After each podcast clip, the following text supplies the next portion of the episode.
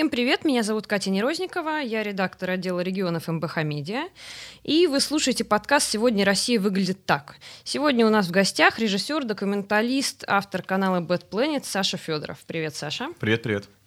А, я вам напоминаю ставить лайки и писать комментарии, делиться нашим подкастом с друзьями в соцсетях. Итак, в первой части нашего подкаста мы поговорим о том, чем э, ты занимаешься, э, так сказать, по жизни э, в своей творческой работе. Вообще, расскажи, пожалуйста, про свой канал Bad Planet, откуда появилась такая идея, название и чем ты вообще на нем занимаешься, о чем ты рассказываешь.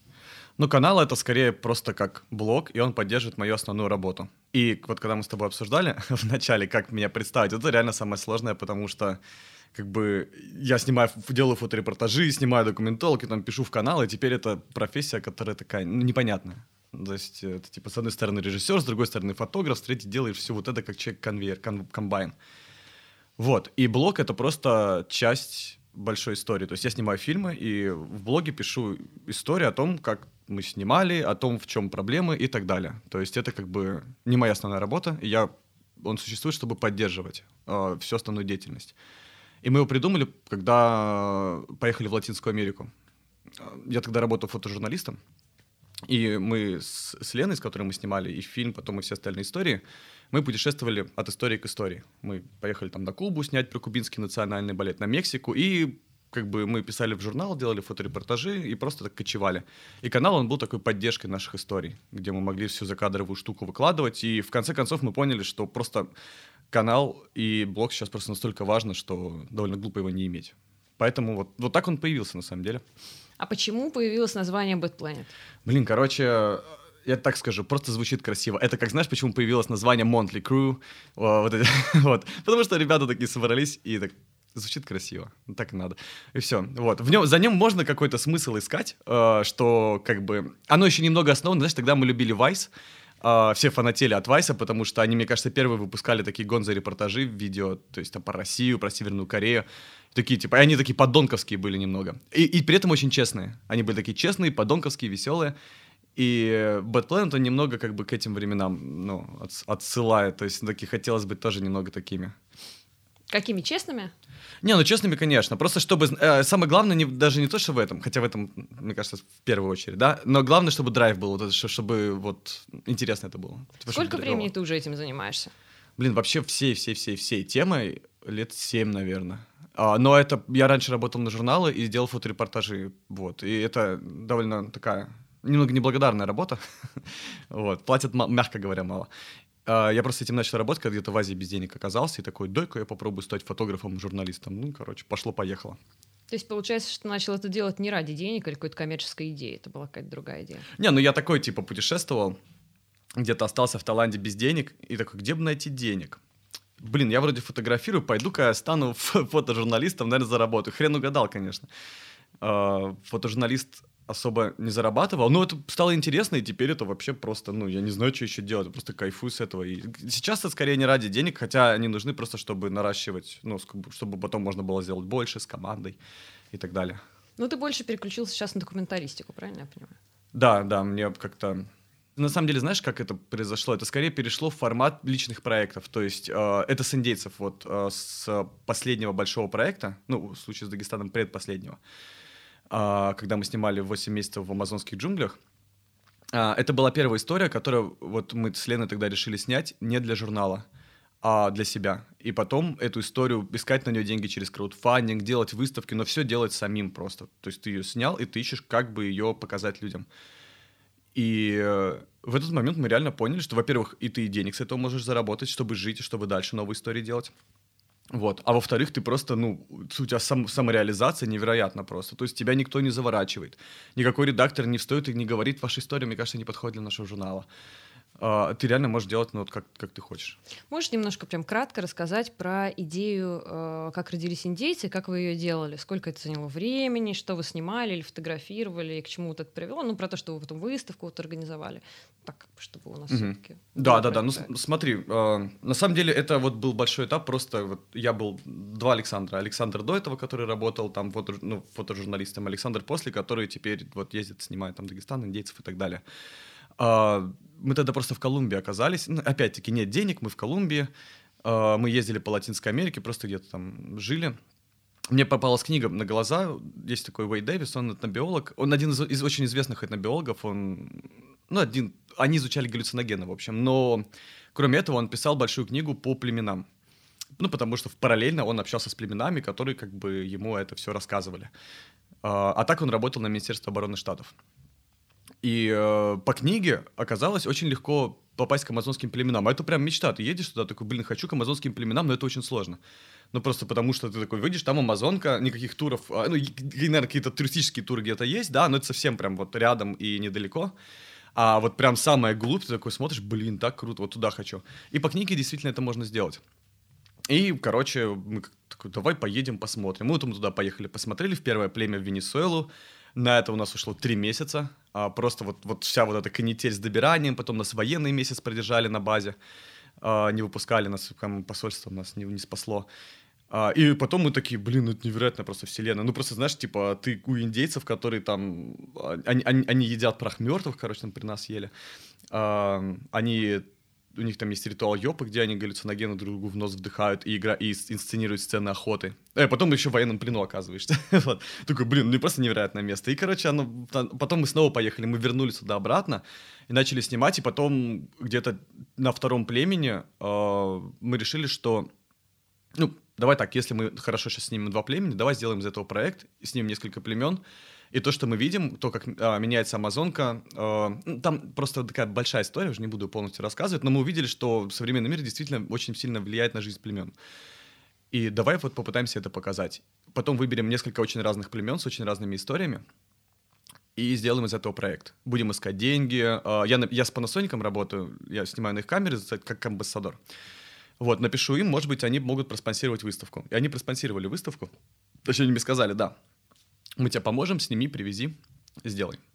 Ну, три года еще прошло это все. Мы потом договаривались с галереями, вот. И, короче, мы сделали выставку, отстроили ее сами полностью, там, шуповертами, все стены делали, все, целую галерею построили. И, короче, это было круто, прям ты такой, типа, поехал, снял, сам привез, сам сделал, короче, там, билеты продаешь, все об этом рассказываешь, и прям, ну, круто. Вот, это было бы реально большим-большим-большим проектом. И мы такие, надо дальше продолжать. Фильмы снимать, оно даже чуть проще немного, чем это делать. И фильм мне, мне очень хотелось просто потом уже. Я, кстати, хочу вернуться в Амазонку, этой зимой поеду, а, чтобы про одну из племен снять фильм.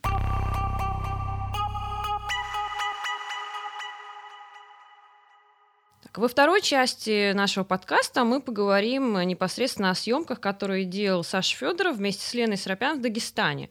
А, вот э, ребята снимали племена Амазонки э, и стали известны благодаря этой работе, сделали крутую выставку в Москве, а потом взяли и поехали в Дагестан. А, Саш, почему Дагестан вообще? Как это появилась такая идея? А, от кого она исходила? И как вы вообще себе представляли работу, с которой предстоит там столкнуться? Смотри, в Дагестан мы поехали с фондом Генриха Бёля, ну, при поддержке фонда. А, я с ними знаком, и, ну, как бы мы с ними периодически общались.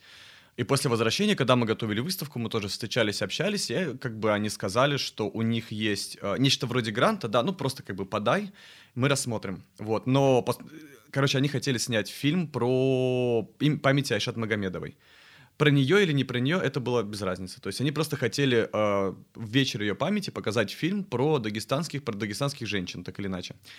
Вот, про проблематику, про приятные части, ну, там уже как бы как зависит от того, кто подает идею, в смысле от меня. Я думаю, многие не знают, но Айшат Магомедова — это такая великая женщина, которая сделала в Махачкале, по-моему, да, она сделала бесплатную mm-hmm. больницу для женщин из горных селений, которые не могли до этого получить медицинскую помощь, но, к сожалению, ситуация сложилась так, что эту больницу в какой-то момент закрыли. Да, ее, грубо говоря, отжали и ничего на нее месте не построили. Вообще очень прям звягинцевская такая история. Вот, прям очень печально. То есть вы хотели осветить эту историю или хотели все-таки сделать какой-то более широкий формат того, как это происходит ну, сейчас? Я, я на самом деле хот- хотел сделать более широкий формат. Эм, ну, то есть, ну, грубо говоря, да, мы договорились с фондом. Я просто уже не первый раз на Кавказе. И это не то, что как бы они такие, вот ты снял индейцев, езжай на Кавказ. Потому что кавказцы, знаешь, меня это самое, такие ты вот как нас как индейцев сейчас покажешь? Я говорю, да нет, ну что вы издеваетесь, что ли? Ну, в смысле, не, возможно, как индейцев дело в том, что индейцы очень классные, гордые ребята, мне кажется. Ну, я думаю, первая плане... мысль была, конечно, об этом, что вот чуваки конечно, снимали да. индейцев, а тут приехали а тут, а тут, к нам. А тут приехали на Кавказ. Ну, блин, ну то есть как бы и то, и то, по сути, и круто, и, ну, то есть, довольно странно это сравнивать. Вот. И моя идея была в том, чтобы показать это все максимально широко. Мне нравится исследование, то есть мне интересна какая-то тема, да, а, ну, например, там, положение женщин на Кавказе. Ну, потому что, как бы, это задание было для меня возможностью в этом разобраться. И, конечно, я хочу пока по поездить по селам, да, и посмотреть, как живут женщины, вообще посмотреть всю ситуацию, чтобы потом просто, как бы, знать. Ну, мне нравится снимать фильм, потому что я очень много узнаю, пока снимаю, вот в основном ради этого.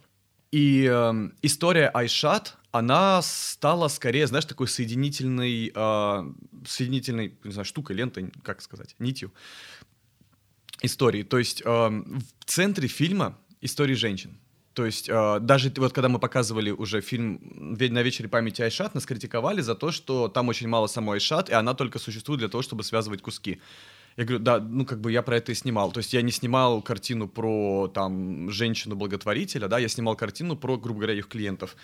А, про То есть вы были свободны, женщин. скажем так, в творчестве. Абсолютно, да, да, мы были свободны в творчестве, более того, мы даже вообще могли про Айшат не снимать. Ну, то есть, как бы мы могли просто сконцентрироваться на женщинах и подать это вот так вот. Никакого в этом плане задания не было. То есть, полная свобода действия, но, как бы, я такой же подумал, что и вечер памяти Айшат, ну, наверное, надо.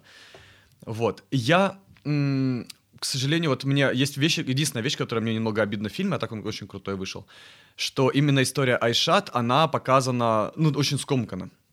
Ее было, ну, как по мне, практически сейчас нереально показать ее полностью раскрыть э, и сделать прям такую трагедию-трагедию, ну, или вообще как бы историю саму.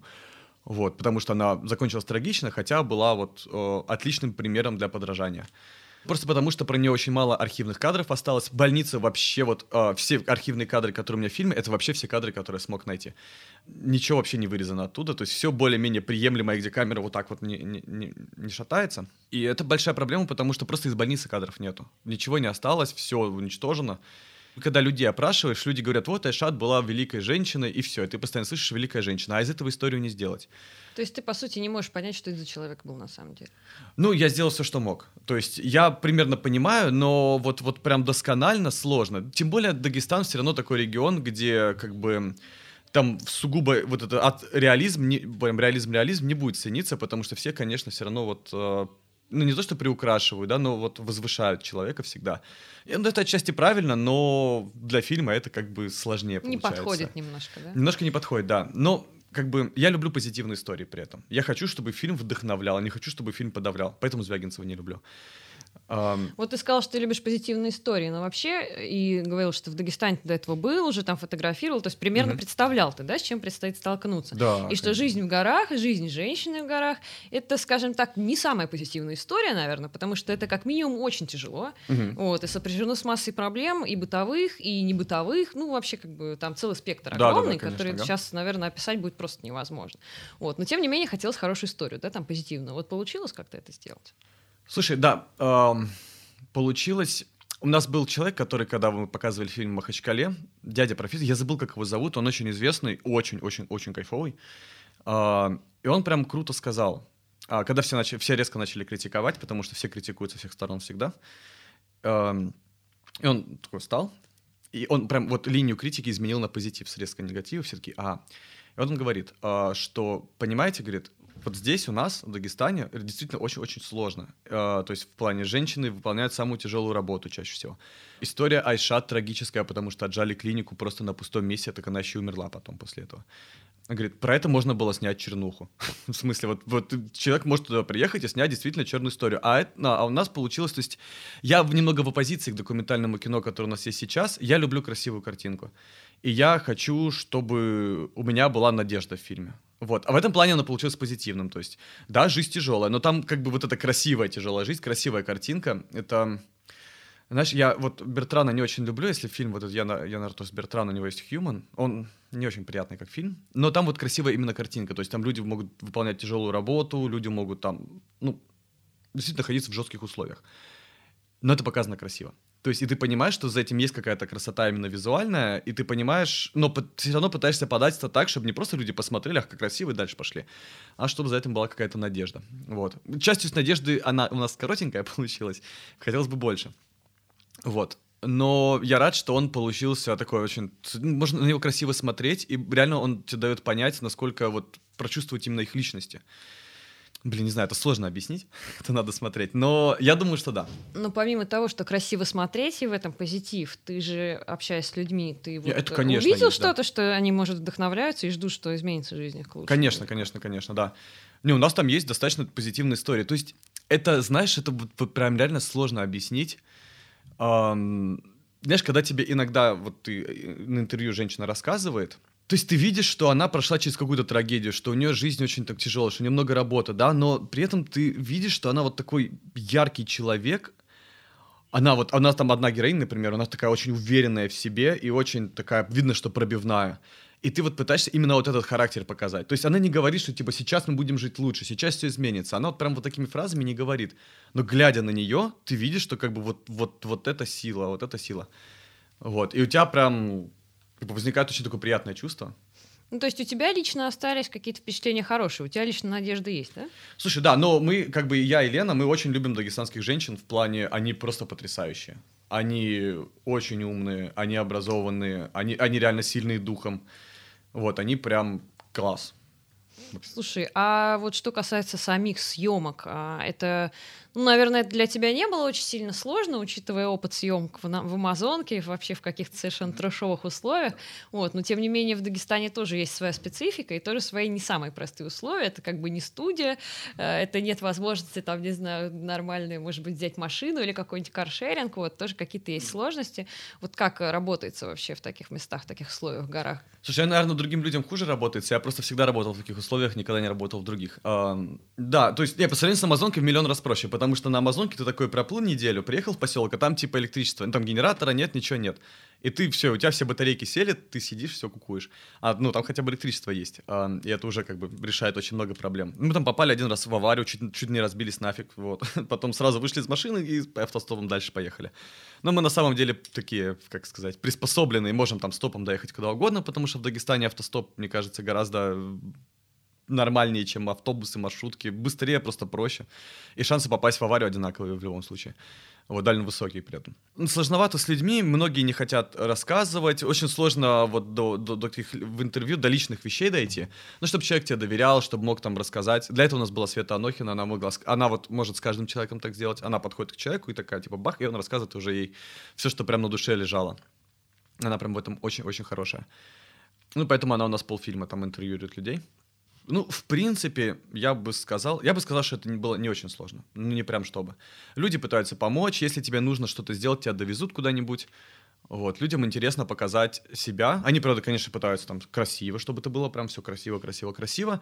А, я не против. То есть я не к тому, что, типа, я не хочу, чтобы вот в эту видеть красоту, я хочу видеть реальность. Хотя, ну, просто это, это отчасти реальность. То есть то, что люди пытаются преподнести свою жизнь красивее, это правда. То есть почему бы это тоже не показать? Ну, в общем, это нормально. просто. Нормально, да, я ничего не имею против. То есть, более того, у нас вся Россия такая.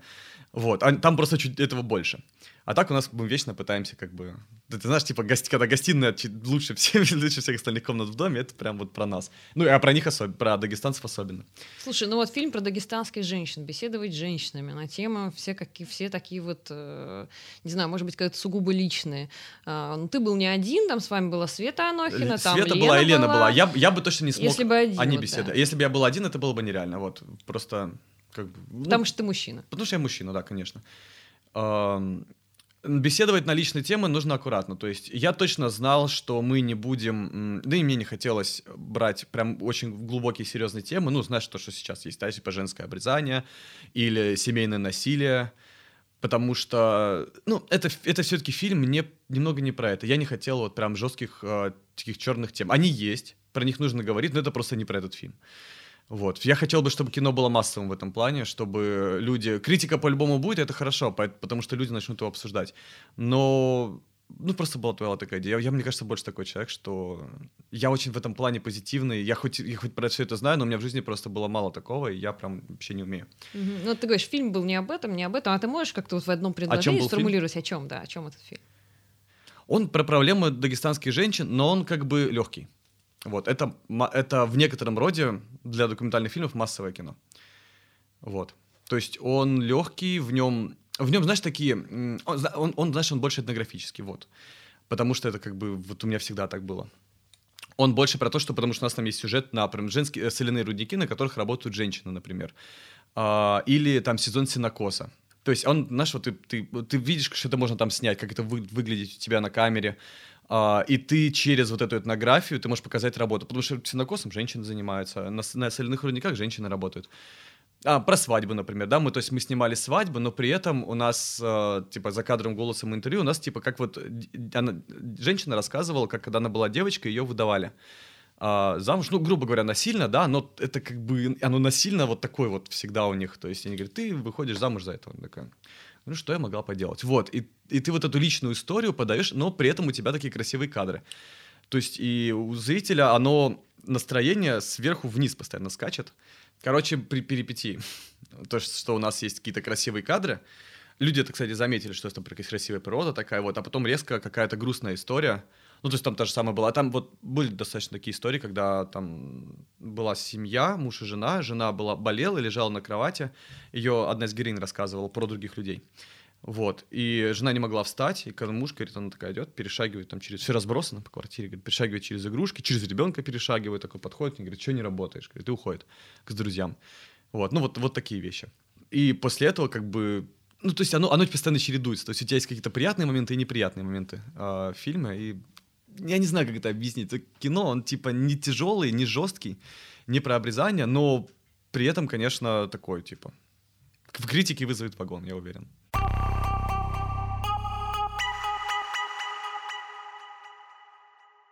Ну, в третьей части нашего подкаста мы поговорим, конечно, про реакцию, про ту, которая была и э, будет еще на фильм, потому что фильм еще пока, э, я так понимаю, на широких экранах не был. А, вот, э, он планируется э, к показу после Нового года, да? Ну, после праздников, да. Пока еще точно вы не знаете, да? Мы сейчас прокатное выйдет? получим где-то через недельку и сразу договоримся с ЦДК, когда поставим его. Угу. Но, тем не менее, как бы уже много кто видел трейлер, и кое-кто видел фильм целиком. А, ну, а тем более, тем более, а, я думаю, что весь Дагестан в курсе того, что вы приезжали, что вы снимали. Наверное, не знаю. А, с кем вы снимали, когда и где, потому что Дагестан — это республика очень большая, населения там очень много, но на самом деле все друг про друга все знают. Вот. Э, ты расскажи, пожалуйста, какую реакцию ты уже успел получить на то, что ты такой вот взял, точнее, вы там с Леной вот такие взяли, не местные приехали снимать про местную такую вот э, уз, узкую жизнь, скажем так, которая, в принципе, не для широких глаз. Угу. Слушай, ре- во-первых, реально разную. Во-вторых, конечно, очень много было негатива, но я привык к этому, не могу сказать ничего такого. То есть, э, что было? Когда мы собирались туда, а, Инстаграм, да, все, все в Дагестане читают Инстаграм, прям самая популярная соцсеть. Я писал, делал пост про наш проект, про то, что мы едем снимать. Я упомянул и более жесткие вещи, тип, ну, как бы, типа обрезания. И все, пошло. Там у меня, ну, ты говорил перед этим, 700 комментариев. Ну, не помню, короче, очень много комментариев, которые говорят, я живу в Дагестане, у нас такого нет. Или если я, например, говорю, что женщины много работают, и на это не обращают внимания, так а я живу в Дагестане в городе, я не работаю на полях, типа, не, много не работаю. Так, блин, ну, как бы ты в городе живешь, а это отдаленное село. Ну, в смысле, как вообще у вас это в голове укладывается? Вот. А, у меня была фотография еще с шиитской Ашуры, в Мискинже, которую мы снимали с Володей Сереновским. А там вот эти женщины в зеленых таких одеяниях с а, я не помню, у них посохи какие-то были, у них там вот эти, они делают такие куклы из трупов окровавленных детей, короче, ну просто невероятно выглядит. Вот, и все такие, это вы не в Дагестане сняли, это вы в, Афганистане сняли, теперь пытаетесь опорочить наш Дагестан. Или те, кто знает про Ашур, говорят, это вот эти люди, которых вы снимали, это не настоящие дагестанцы. То есть, и они такие, типа, настоящий Дагестан какой? Чистый, красивый, на коне, горец смотрит э, на, на горы, такой классный у него семья, все такое. Ну, то есть... И ни один волос не падает с женской головы, Ну, да, конечно же, вот. Никто никого никогда не убивает, все дружные народы, все люди, братья любят, вот. И вот этот образ головы дагестанца с реальностью вообще никак не сочетается. Вот. А самое прикольное в том, что реальность, как по мне, даже круче этого образа. То есть эти наряды там на женщинах шиитских, они офигенные. Они, ну, в смысле, это красивый, красивый зеленый цвет, но это просто с точки зрения искусства охеренно. Вот. Дагестанцы выходят и говорят, это какая-то мерзость. Я такой, вы дагестанцы, про своих же дагестанских э, там людей, лезгины они, да, без разницы, лезгины, шииты, да кто угодно был бы. Про них говорите, что это какое-то варварство я говорю, я из ней из Дагестана, я говорю, что это красиво, а вы это наоборот. Как бы, то есть они, они ожидают, что другие люди увидят, что они одеты, поэтому, по их мнению, другие люди будут считать их э, И, кстати, я не знаю, кем они обождать, наверное, террористами, хрен знает. И поэтому другие люди подумают, что дагестанцы все такие. То есть я такой, просто голова взрывается. Эти двойные стандарты, которые там, меня прям вот, вот просто, меня праведный гнев вызывают. Потому что я вижу, что это красиво. У них там на свадьбах есть эти пальтары, да, это такие, я не знаю, ты знаешь, это на кубачинских свадьбах есть древняя история, что ой, раньше они, там было сообщество мужчин, ну, холостяцкое, наверное, оно было, и они устраивали представление такое трехмесячное, и в конце третьего месяца они делали вот эту вот костюмированную историю. Это когда они маски еще надевают, такие там Да, да, разные, да, да, у них была маска шах, Мгм. они в 20-х годах это закончили делать. Вот, и к ним при- приходили такие пальтары, это как э, войска врага, и которые должны были похитить жену шаха. И они как бы... Ну, и, понятное дело, в их представлении эти, эти войска врага, они были такие, типа, как клоуны, смешные, глупые, нелепые и так далее. Вот. И они были в кольчугах, эти кольчуги остались до сих пор. То есть там вот в 20-х годах прекратили всю эту историю праздновать, и поэтому эти, эти ребята не перекочевали на свадьбы. То есть, ну, как-то так сложилось, что они теперь, когда свадьба у них это происходит, это приходят эти пальтары и начинают там над всеми издеваться, подешаться в этих древних кольчугах. Ну, невероятно. То есть я обожаю маски, я обожаю вот эти вот нательные маски, очень круто. А, приезжают, приходят такие люди с в невероятных просто одеждах, то есть, знаешь, весь мир такой, блин, это, это просто, это традиция, это прям ценность, это типа в ЮНЕСКО надо отдавать. Вот, а дагестанцы такие выходят, говорят, это какие-то звери, они на свадьбу приходят в каких-то костюмах. Я такой, блин, ну в смысле, что, как? Вот, это вот, вот это прям самообидно, что что-то не напишешь, а, что ты не сделаешь. А, Всегда будет эта критика, и всегда будет попытка доказать, что мы лучше, чем ты показал, что бы ты не показал. Ты вроде хорошие вещи показываешь, они такие, нет, мы лучше, чем вот это. И это, конечно, вот... Вот это прям у меня праведный гнев. Ну, при том, что это вызывает гнев и бесит и все такое, к самим дагестанцам ты как относишься все равно? Слушай, по-разному.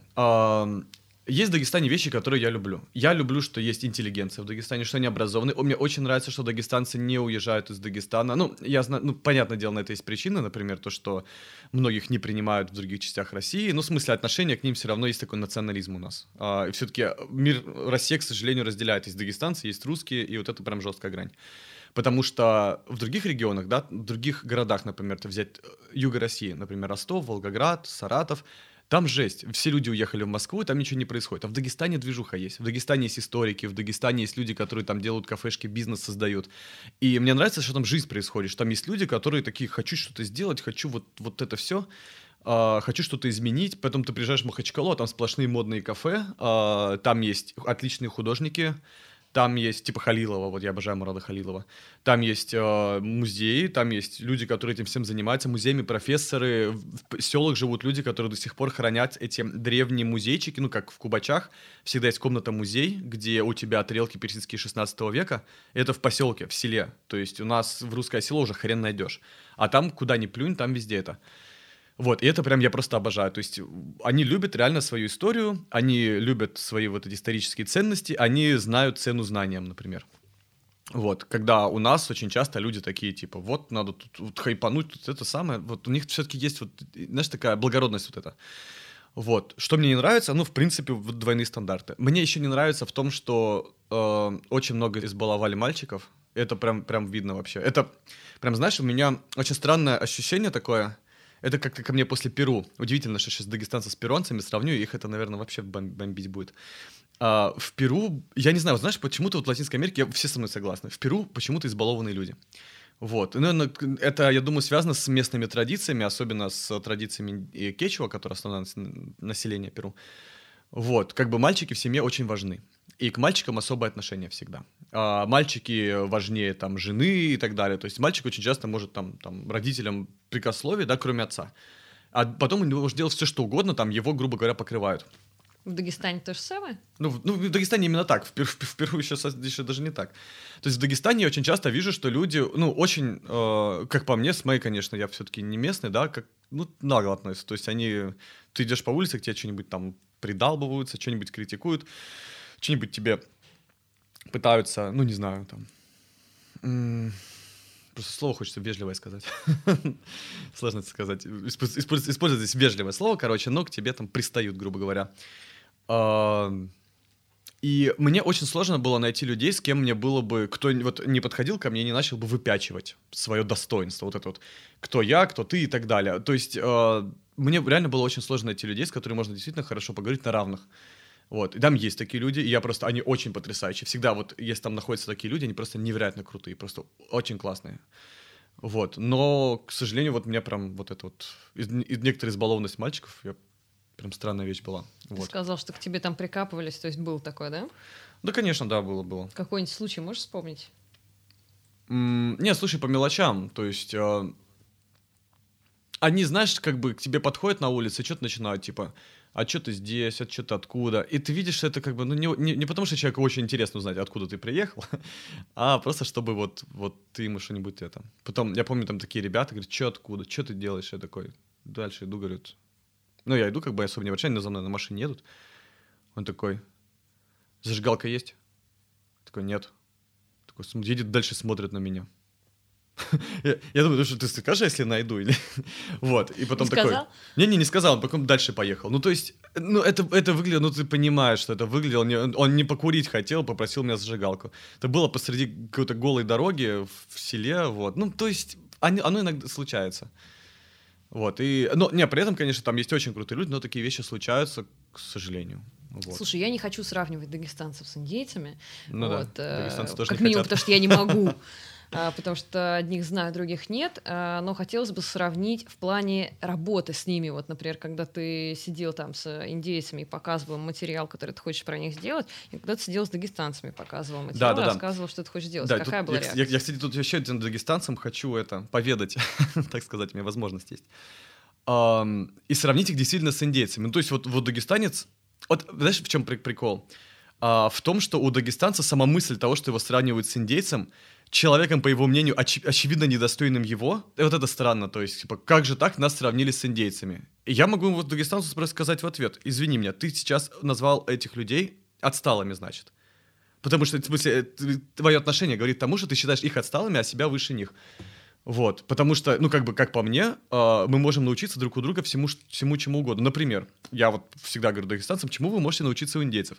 Индейцы обожают свою культуру, то есть они э, говорят, покажи это. Что бы здесь ты ни было, они такие, мы очень рады, что ты к нам приехал. Очень прикольно, когда ты к ним приезжаешь, это очень популярная история, что они все собираются всегда, все общины, там, дерев- там деревни очень большие, то есть как дагестанские села по размерам. Ну или собираются типа важные люди в селе вокруг тебя и такие, мы хотим выслушать, что ты будешь делать. Они прям такие очень-очень вежливые сидят. Ты им рассказываешь, типа, я хочу вот это, вот это, вот это.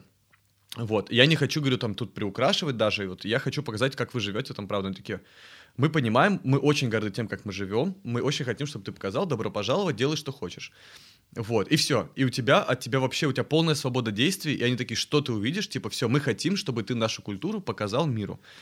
Вот. И они не пытаются выглядеть как-то по-особенному. Вообще никогда у них такого нет. Они, ну, это, это рождает другую сторону, они при этом не, не зовут тебя каждый к себе пообедать, например, они просто как бы, они сами по себе, ты сам по себе. Они такие, типа, все, что ты захочешь, попроси. Вот, мы не будем тебя заставлять, мы все.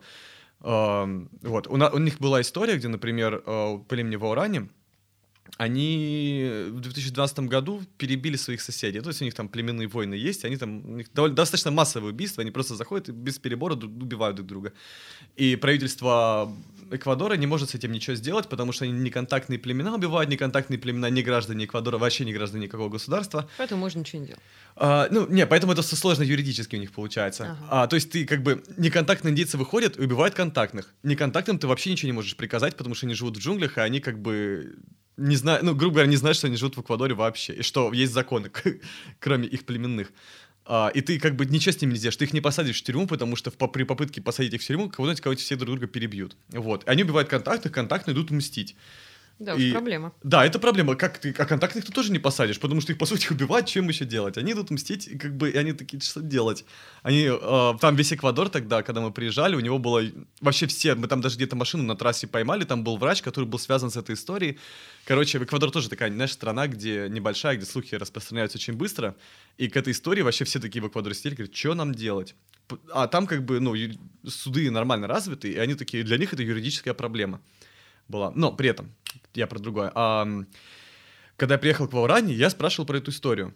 Они рассказывали. То есть они, они не такие, да, это произошло. И нам как бы стыдно за то, что как бы вот так произошло. Мы как бы делаем все, ну, мы делаем. Нам вот реально стыдно. У нас так, вот здесь так получается сейчас. Но они тебе не говорят, типа, не было такого, это все Да, придумали, да, да, да, вообще они не те- надо прям да, да, да, они тебе не говорят. Мне, мне очень нравится, там дядька был, Пе- Пенти, он отстаивает территорию в Ауране у Эквадора. То есть он такой за независимость. а, и, кстати, ему удается, он при помощи Гринписа это делает. Просто там нефтедобыча идет. И они сражаются с тем, чтобы их земли не, заня- не были заняты нефтяниками, их не переселили. А, и он прям так и говорит, у меня даже на выставке это было, говорит, мой отец убивал нефтяников копьями. Когда первые нефтяники, Shell, Texaco, а, нефтяные компании где-то в середине века 20-го приезжали, в Уране их просто вот копьями вырезали всех. Они ничего не добывали там при этом, говорит. Мой отец, говорит, мой дед всегда говорили, ты должен их убить, иначе они, э, ну, тебя, тебя убьют или переселят. То есть у них была такая мудрость, и говорит, я, говорит, уважаю их мудрость, это было их времена, у меня сейчас другое время, я, говорит, хочу бороться законами. И, говорит, я- и вот я его прекрасно понимаю. Я что, считаю их себе варваром? Нет.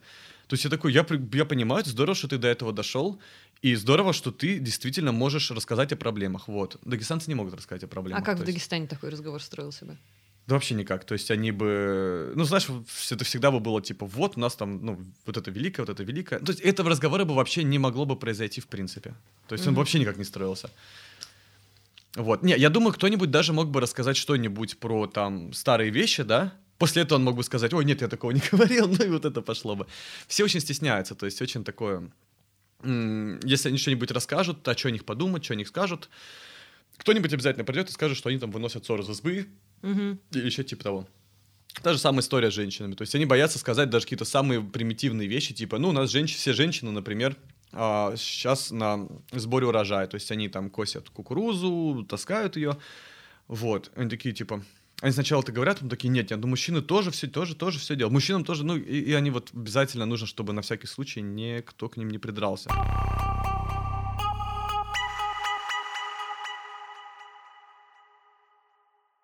Ну, то есть получается, что люди, с которыми ты беседуешь, они прекрасно понимают, что это может быть воспринято кем-то негативно, поэтому нужно как-то это по-другому Да. обыграть для тебя, потому Да, что да, ты да, да, да. приехал, чтобы ты увидел их с какой-то стороны, с которой они считают, что ты должен их увидеть. Да. То есть им как бы кажется, что так ты их увидишь правильно, так Мгм. получается? Да-да-да. Я давал похожий вот подкаст или интервью на местном радио. Мне ко мне ребята, я, ну, это с Panasonic у нас было там параллельно еще и небольшое мероприятие по камерам в Дербенте. И туда приехали ребята с радио, как я не помню какого, честно. Ам, Очень, очень классные, очень образованные. И вот это прям одни из тех людей, с которыми я прям класс. Вот, вот классно, что вы есть. И когда я сказал, говорит, ну, вы точно хотите? Говорит, это у вас в Дагестане радио? Говорит, я думаю, им не понравится то, о чем я всегда говорю. Они такие, ну, у нас и радио свободное. Потом вот, похожий был подкаст, я похожие вещи рассказывал. Даже, возможно, более там интеллектуальный, то есть мы про, про, про политику очень много общались. И потом такой парень говорит, ну, конечно же, этот подкаст на радио не пойдет. Ну, Куда этот подкаст в итоге пошел? он такой, типа, ну, я не знаю, ну, мы попробуем там у себя в Ютубе. Вот, я такой, ну, где, делайте, что хотите. Я говорю, я-то и не ожидал, что это на радио пойдет. Это вы надеялись, я говорю, я думаю, вот. Но они такие, типа, не, ну, тут слишком много. Ну, хотя тема очень похожа вот на то, что мы сейчас говорили, ничего сильно жестче не было. Вот, никого там не критиковал, правительство, хотя, мне кажется, правительство как раз можно критиковать, по-моему, все так этим и занимаются. Конечно, правительство критиковать можно, а вот какие-то такие вещи в плане отношений в семье э, обсуждать, наверное, вообще нельзя. Да, очень вот э, много этих закрытых тем, которые мешают что-то изменить. А как ты думаешь, если бы это обсуждалось более открыто, это бы помогло изменить что-то? Конечно, ну не сразу, конечно. То есть э, прошло, прошли бы эти болезненные года, когда бы там относились к этому всему плохо, как бы как к животным и так далее. Ну, что угодно, да, могло что произойти, потому что это переходный этап, когда половина населения, например, поддерживает, половина против, и там начинаются у них разногласия.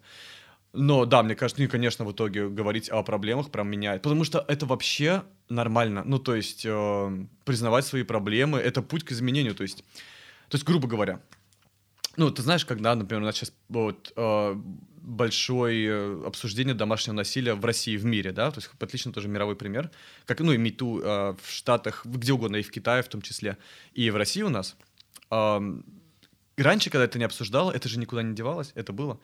Но просто это не обсуждалось. И, тип, и люди, знаешь, вот я всегда был окружен людьми, которые уверены были, что этого нет. Ну, то есть, грубо говоря, это считается, это случается у двух из трех, и одна из трех, у которой это не случается, уверены, что этого не существует.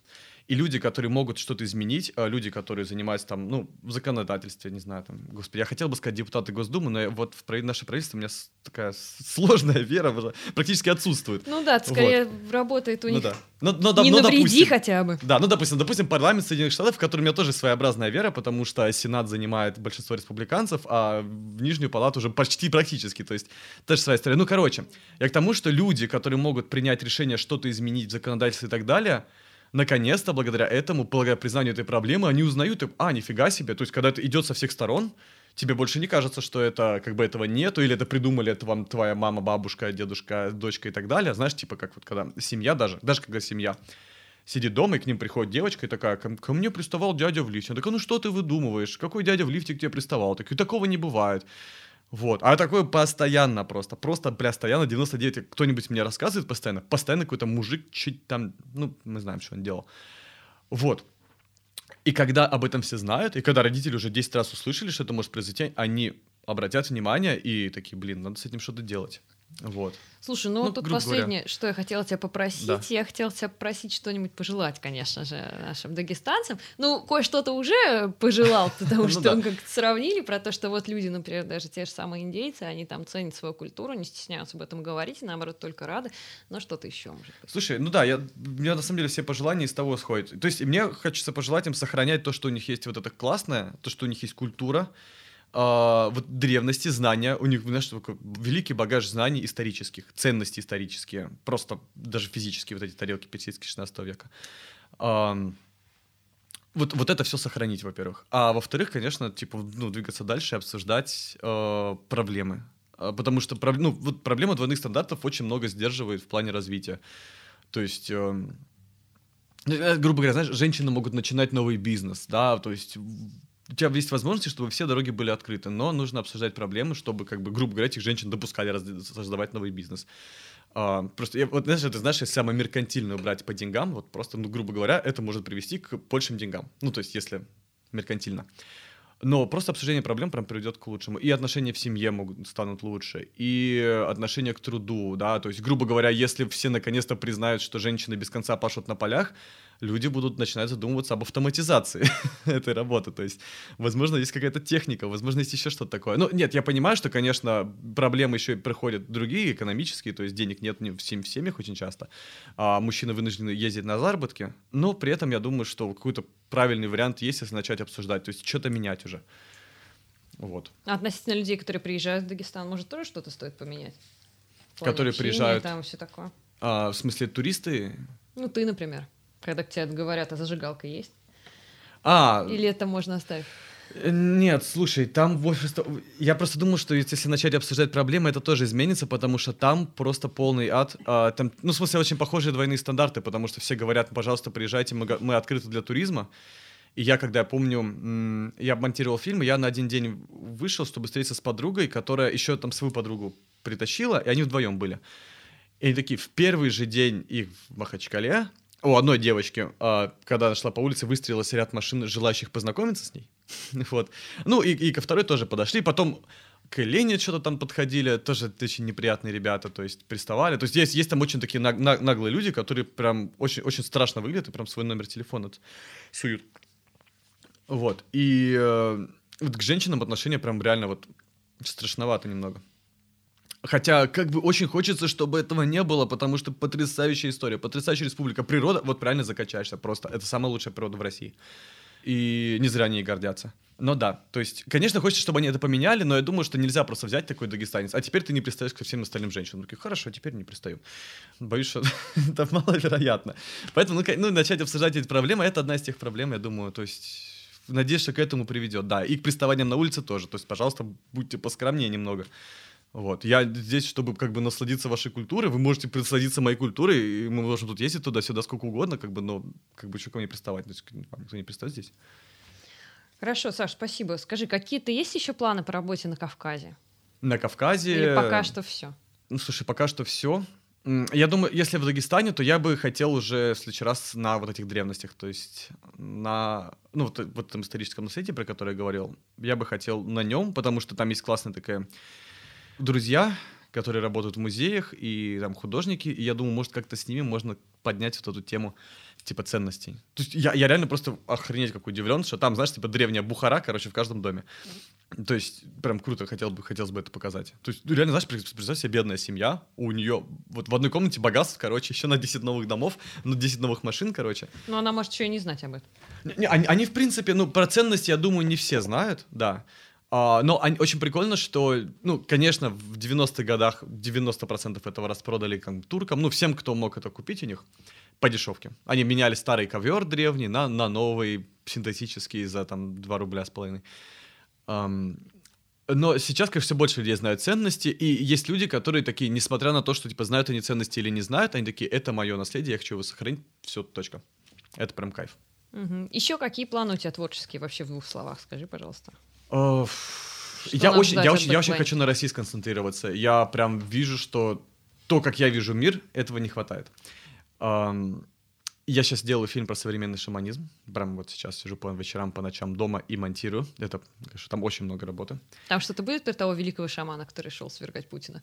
Блин, ну он слишком поздно появился, видишь, на это. Там даже, там даже не было вот про шаманов, которые сожгли верблюдов о, в Бурятии. Они, я как только вернулся, произошла эта история, и все такие, ой, ты, а ты шаманов снял, как они верблюдов сжигали? Я такой, нет. Очень жаль. Да, да, они произошли после. А, там скорее, знаешь, ой, слушай, это тоже очень этнографическая история, отвечаю это прям очень-очень крутая. Опять-таки, она немного в моем стиле, потому что там не, про, не совсем про пляшущих шаманов, хотя их тоже хватает. Uh, там очень много про историю, именно про то, как шаманизм связан с, с религией региона. То есть э, хэн, мне, мне очень впечатлил ханты-мансийский регион, потому что, ну, это то место, где, это, конечно, как индейцы, только, на, только зима. У них каноэ, ну, эти каноэ, долбленки, да, они до сих пор в них плавают, до сих пор в них рыбачат, они до сих пор ходят по 20, 50, 100 километров по тундре пешком. То есть вот, вот это то место, где просто тундра, стоят вот э, чумы или домики, и они между, между друг другом вот так вот ходят по сотке километров туда-сюда, ночуют в тундре, и это как бы нормальная жизнь там. Я вот, я раньше снимал в других регионах России на северах, я такого вообще не видел, то есть, ну там уже везде там упряжки, снегоходы и так далее, а там до сих пор вот очень такое своя вселенная, э, отношение к природе вот это особенное. Ну, это, конечно, то есть, когда ты общаешься с э, музейщиками и так далее, такие это сплав культур, потому что у нас, типа, разные культуры приходили, у нас финно-угры были, у нас тюрки были, э, и так или иначе это все справилось вот около шаманскую. Скорее всего, тюрки притащили шаманскую часть, потому что это... А, это финно-угорский, я не помню, что это, слово. Um, но это не их слово, это тоже это пришедшее к ним. Это... А, это у нас из тунгусских языков.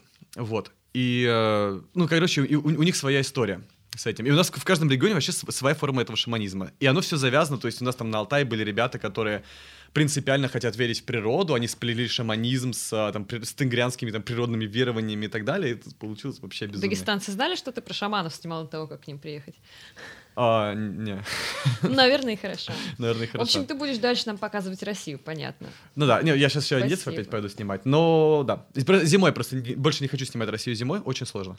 То зимой снимал а в минус 40, больше не, не ногой. Саш, спасибо тебе большое за то, что нам рассказал про свою работу. Э, я вам напоминаю, что у нас в гостях был Саша Федоров, режиссер-документалист и автор канала Bad Planet. И Сашин фильм, э, который они сделали с Леной Срапян, выйдет э, после Нового года. Его можно будет посмотреть на большом экране. Он называется «Они тоже мечтали». Вот, фильм про тяжелую и красивую жизнь дагестанских женщин. Я всем очень советую его посмотреть. Вы слушали подкаст «Сегодня Россия выглядит так». Ставьте лайки, пишите нам комментарии, делитесь нашим подкастом с друзьями в соцсетях. Всем пока. Пока.